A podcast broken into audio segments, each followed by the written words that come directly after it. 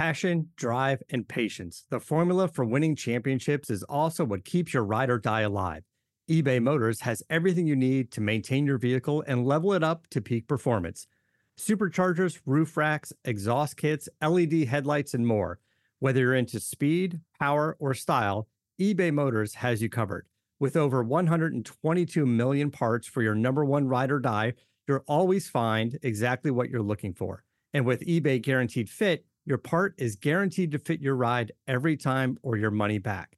Because with eBay Motors, you're burning rubber, not cash. With all the parts you need at the prices you want, it's easy to make your car the MVP and bring home huge wins. Keep your ride or die alive at ebaymotors.com. Eligible items only, exclusions apply. See ebaymotors.com. What's going on, everybody? Happy Friday. This is Colby Marshall with the Bleav in Rugby podcast on the Bleav Podcast Network, which is the number one podcast network for professionals. Do you believe? This podcast is available on your favorite directories, including iTunes, Spotify, Google Play, Stitcher, Luminary, and TuneIn. All those, as always, you can also find this podcast at Bleav.com, at Bleav in Rugby on Instagram, and at Bleav in Rugby on Instagram not only Instagram, but Instagram and Twitter. This week, guys, uh, we got a goodie. I'm not going to lie. Geo Cruz will be joining the podcast. Now, Geo is a friend of mine and a former collegiate rugby athlete at AIC before transferring to Lindenwood, which is a powerhouse school in college rugby for men and women. She was recognized as the most valuable player in the 2017 Women's Premier League tournament, as well as a junior college All American. So, on this episode, she not only talks about her rugby journey, but she touches on the role of minorities, lessons she learned from rugby, and barriers that women face in the game today. So, she's definitely the full package and is actually currently in the midst of passing an EMT course. So, congratulations, G, on that. Um, I'm very excited for you. I'm not surprised at all because you're you're brilliant, and I'm extremely privileged to have you on this podcast.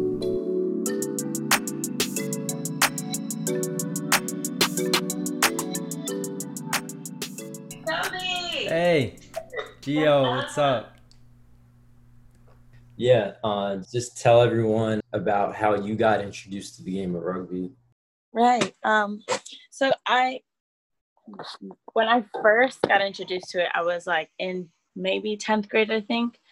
Um, and it was more so because our school was like new. It was high school. Um, we were, we were new high school in general where we didn't have like me being a 10th grader, we didn't have an 11th grade or 12th grade.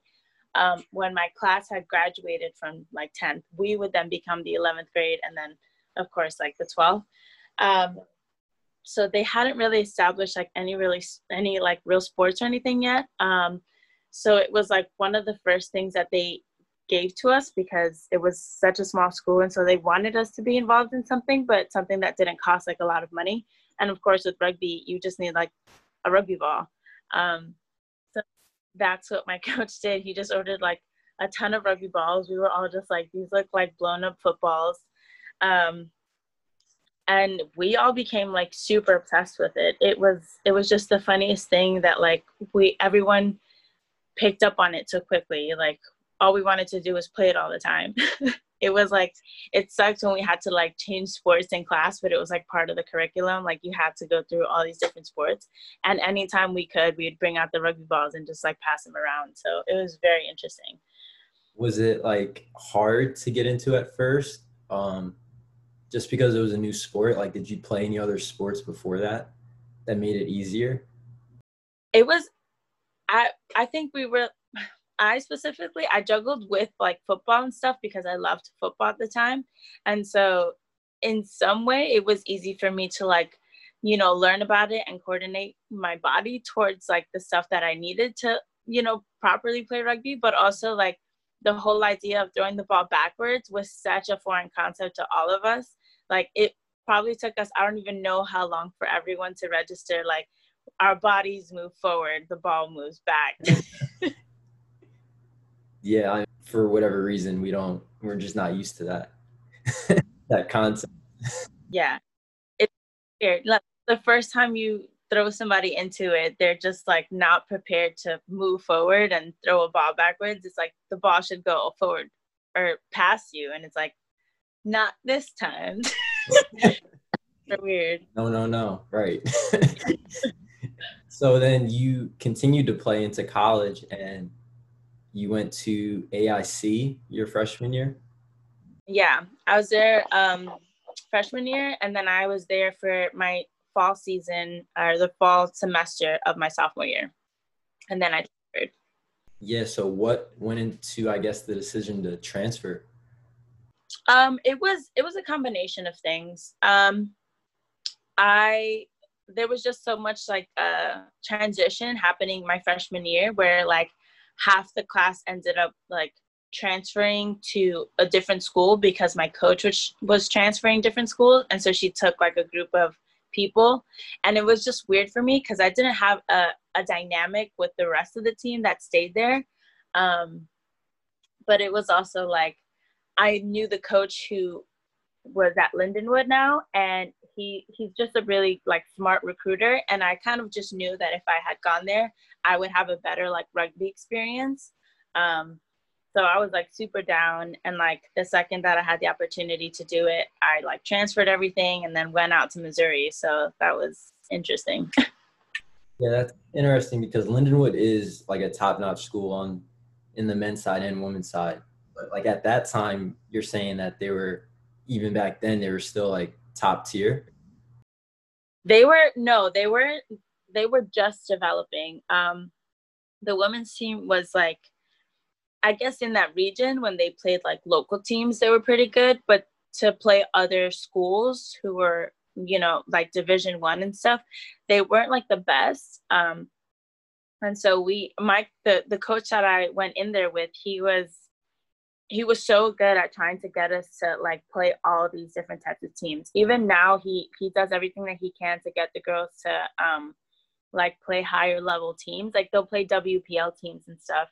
Um, but he always did his best to get us to play like anywhere that wasn't just in that small region, like in the Midwest. We would go to the East Coast. Um, I think at some point he tried to get to get us to play like in the West Coast too. But of course, it's it was always about like transportation and stuff. Um, what was easier for us to do. So yeah, it developed over time, but now they're like really really great. But when I got there, they were just starting off. But it was it was an amazing experience. So for you personally, you um actually did a lot of great things in the sport. I was kind of researching a little bit about you. You were a women's Premier League Sevens MVP and uh, an All American, I think, at junior college. Is that correct? Yeah, yeah. So I, it is. It started off so weird. Honestly, um, I, I guess I'm pretty humble about it because I don't talk about it more so because I don't remember so much of it. Um, I was going to say you have never told me any of this, so. it all progressed very like fast and it, and it was a great like um, road. I got selected to be part of that first junior all-american team um, when i like graduated high school which is funny because i really had no idea how to play 15s um, we started off playing sevens so 15s was introduced to me literally my senior year when i was about to like go to college and start playing 15s all the time. Um, but i got selected to go to that junior all-american thing and it was amazing. I did learn a lot about 15s from there. Um, then after like my first year of like college when I was playing 15s all the time, um, I got invited to go to like one of the camps. And at the camp, I then was selected to go on tour and play in Canada with the Junior All Americans, which is super cool. Um, that was interesting. Um, I got, which was really cool, and I didn't even realize the first game that we played, I ended up getting MVP for the game, and I had no idea what was happening. Like I was in the middle of stuffing my face, when they had like called me for it. So I thought that was a really funny story. Um, after that year, when I went back to another camp, um, they instead of keeping me in the junior all American level, they started training me with the women, which was like such a terrifying thing. Um, but I thought it was cool how they just like I sat with my coach at some point and I was like, why did you do this? And he was like, honestly, we think you're ready for like to play at the women level. So we even skipped they skipped me from going to the collegiate level and they put me with the women. So it was really cool. it was also very terrifying because the women were huge and I had just like not been prepared for it playing like college level. So that was dope. Um, yeah, and ever since then, I like will occasionally. I haven't done it so much. Um, two summers ago when I was when I got that um sevens dream team thing, I had actually just gone to like the last like women's camp that I had gone to. And from there I had been selected to actually go on tour with the women to play in like England and wherever else. Um, but then that was like right before I tore my hamstring. So what was the most like the best rugby trip that you've been on? Um, outside of the United States? You mentioned you went to England. Where else like have you gone? I didn't even I didn't even get to go to England. I had gotten selected to be part of that team, and right before, yeah, it was right before that that I tore my hamstring. Um, yeah, so crazy. It totally sucks. I was like so close. but um, I think one of my favorite tours was actually Costa Rica. Um, it was like a super chill tour, and to to the people who had sent us to Costa Rica, it was like a developmental thing, mostly because there in Costa Rica, it still seemed like it was developing and stuff. And so when we had gone down there, we actually spent some time with some kids from school and just like tried to teach them. It was funny because they try to get me to like talk to them in Spanish. And then I was like, there's still some barrier here. Like they're not completely understanding me. And then we found out that they spoke French, which was even more like interesting. We are like, this is insane. Um, but thankfully, one of our teammates spoke French, so she intervened. But it was like such a cool experience. Everybody was like super cool. They were so excited to like meet American rugby players and like learn from us and just talk to us and stuff, which was super cool. But it was a chill tournament. Um, it was like hot enough where you could enjoy the heat, but like also kind of hot where it's like I could be dying right now from running around like this. Um, it was great though. And now was that 15s or sevens that you were playing in or teaching? That one, that one was sevens. Sevens. Oh, sheesh. Yeah. So it it was interesting. Sheesh. So I guess what would you attribute your growth in rugby to? Um, like, did you have any role models that you looked up to? Was there a coach? I know you mentioned one of your coaches that were influential. Uh, was, yeah, was there anybody specific or anything specific? Yeah, for sure. Um, my coach, he was he was my high school coach, and then he was the coach that I went to Lindenwood with. Um, he had gone over there because he wanted to like coach like at a collegiate level. Um, since like day one, he he like saw that I was very passionate about this sport, and he would always like give me things to work on on my own. Um, and so like there would be practices where I would spend like 20 minutes afterwards, literally just working on like popping up to like poach a ball, um, which is one of the things that I'm just like really good at now.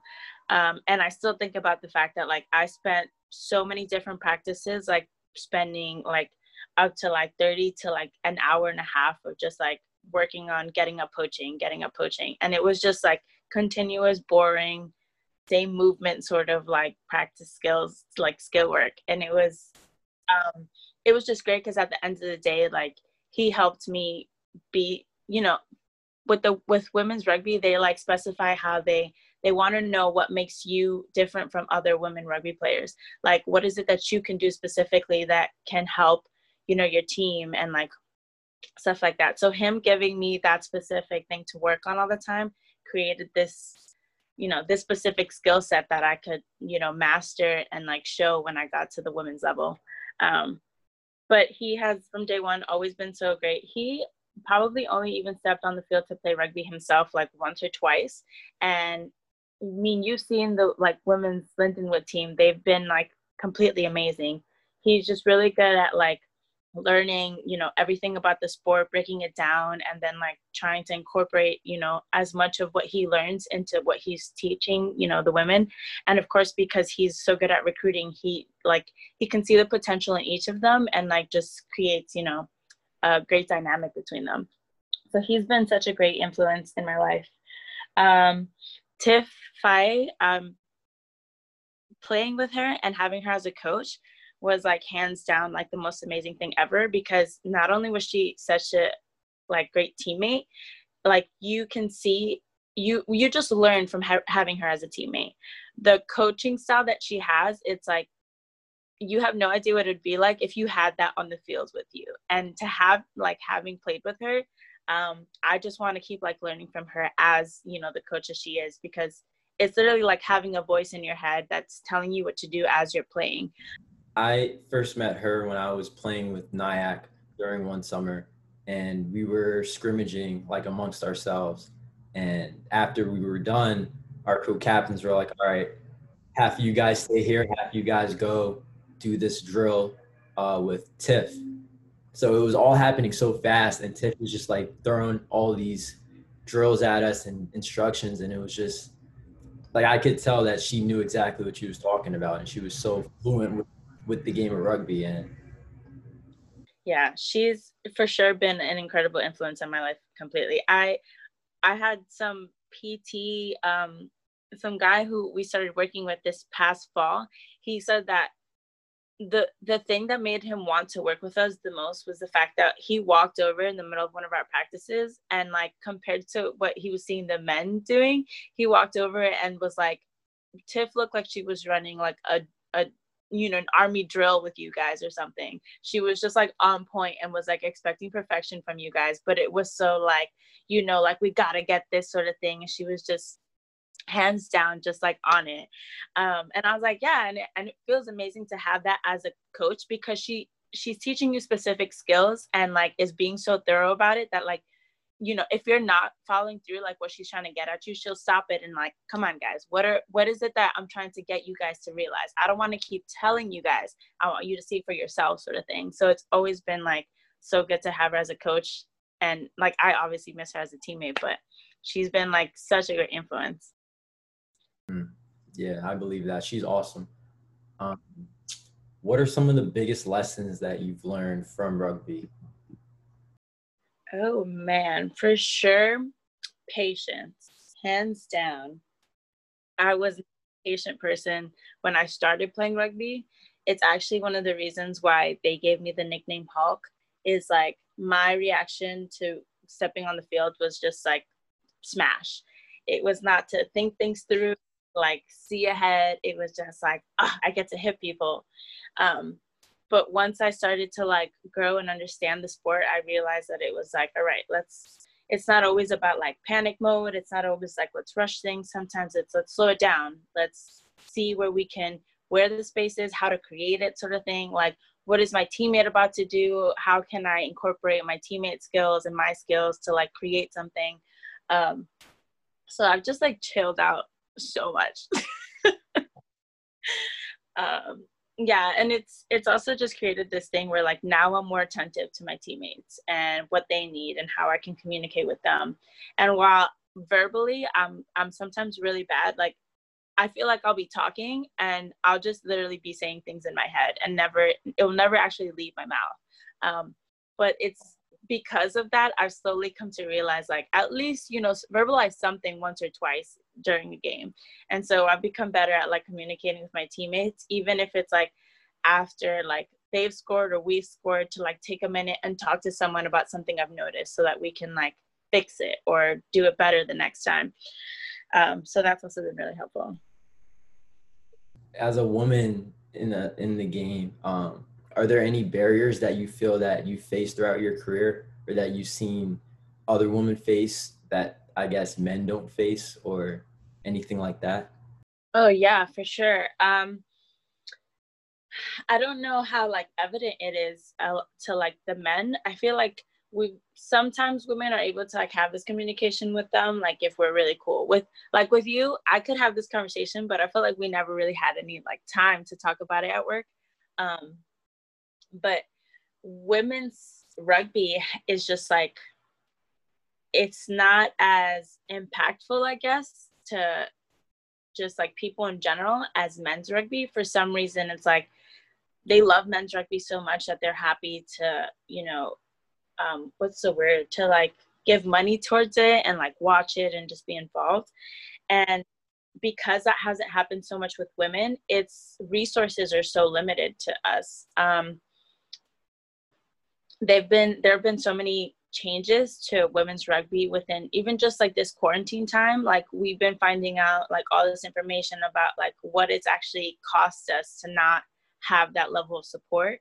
Um, and it's hard because there was a time period where women uh, i think still technically women have to pay for like flights and we still have to pay like a ton of money if we go to camps.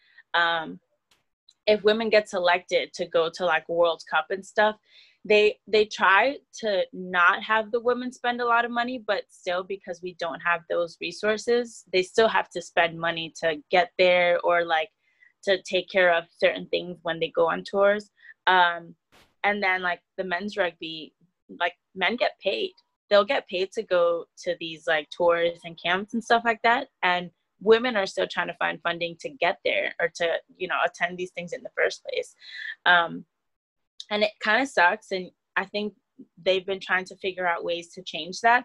But it's so hard because the dynamic with like women is just us and ourselves we have to learn how to like be better and more you know give more to the sport than just like this is a, a, a fun little hobby to pick up. It's like to some of us this is like something where we want to go after. Like i thought for sure that this was going to be what i spent most of my time doing. Like i was going to go pro in rugby. Like waiting for like a women's league to show up um i thought that was going to be like something that would occur a lot sooner.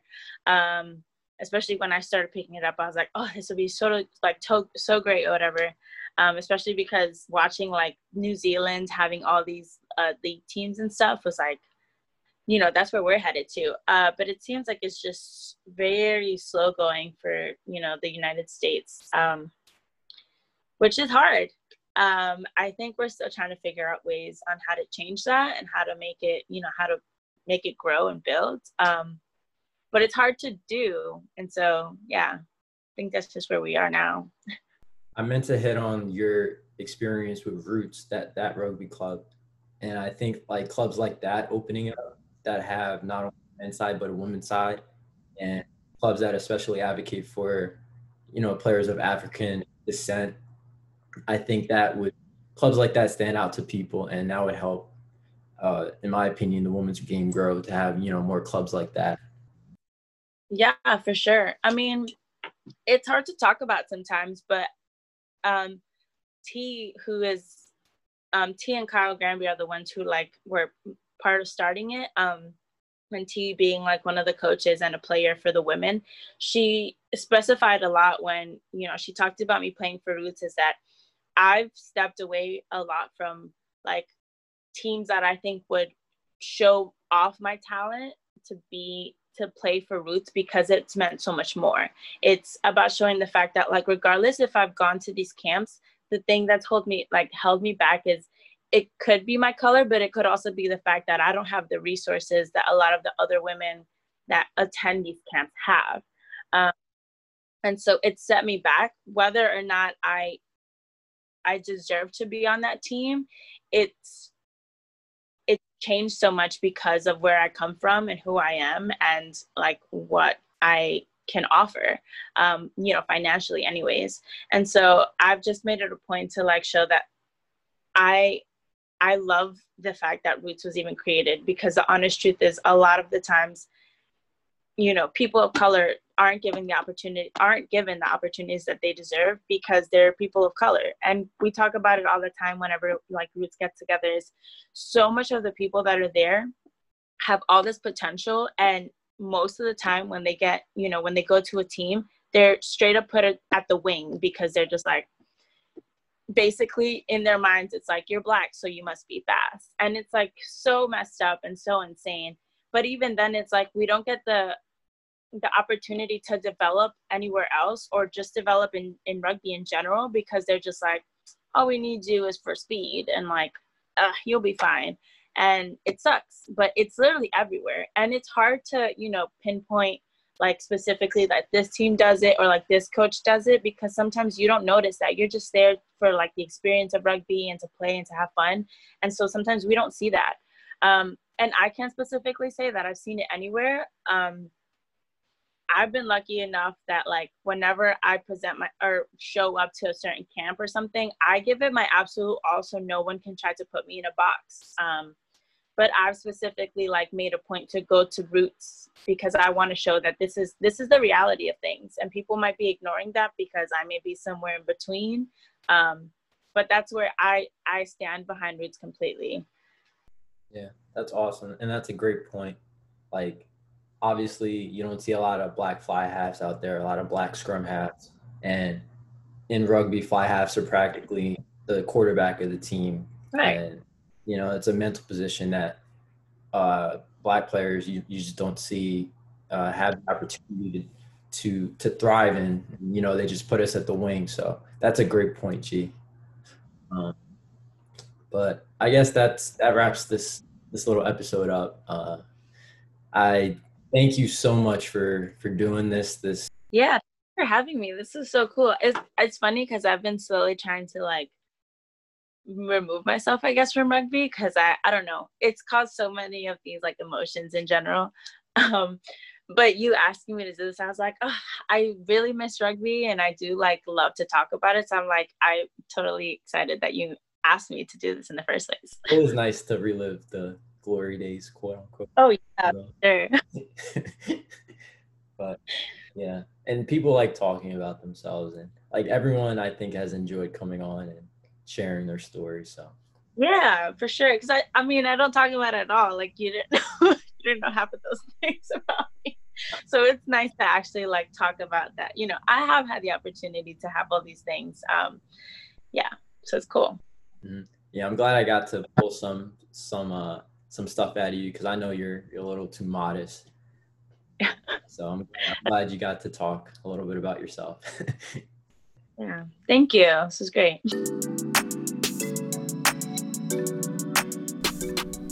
Awesome, awesome, awesome. Geo Cruz, everyone. She's a great representation for not just women in rugby, but for all of rugby. And definitely need more people like her, not only in the sport, but in the world. And that's just a fact. If you enjoyed this podcast, don't forget to rate five stars if you believe it deserves it. And also leave a question in the description, and I'll make sure to answer it on the show. I got a question last week um, from someone asking what my most memorable moment in rugby was. And I'd have to say scoring a try in the CRCs my senior year. Um, we were in the college rugby championships on ESPN. It was our second group stage game against Temple uh, I was able to start and play that entire game, and I scored the opening try of the game. That's something I'll just never forget because of the stage, obviously, and uh, yeah, the importance of of of the game and the you know how we finished that tournament. We kind of shocked everybody by knocking off Kutztown, so that that makes uh, all those games that we played in that tournament even more memorable. Also, if you're interested in advertising on the show, please contact Bleav at Bleav.com. Other than that, that wraps up this week's episode of the Bleav in Rugby podcast.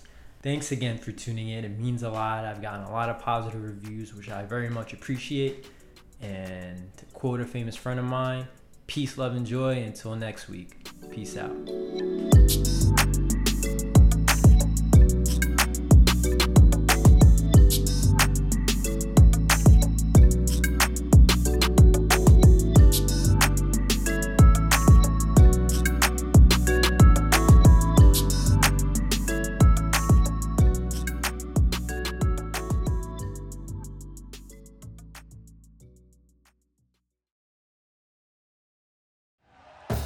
Thank you for listening to Bleav. You can show support to your host by subscribing to the show and giving us a five star rating on your preferred platform. Check us out at Bleav.com and search for B L E A V on YouTube.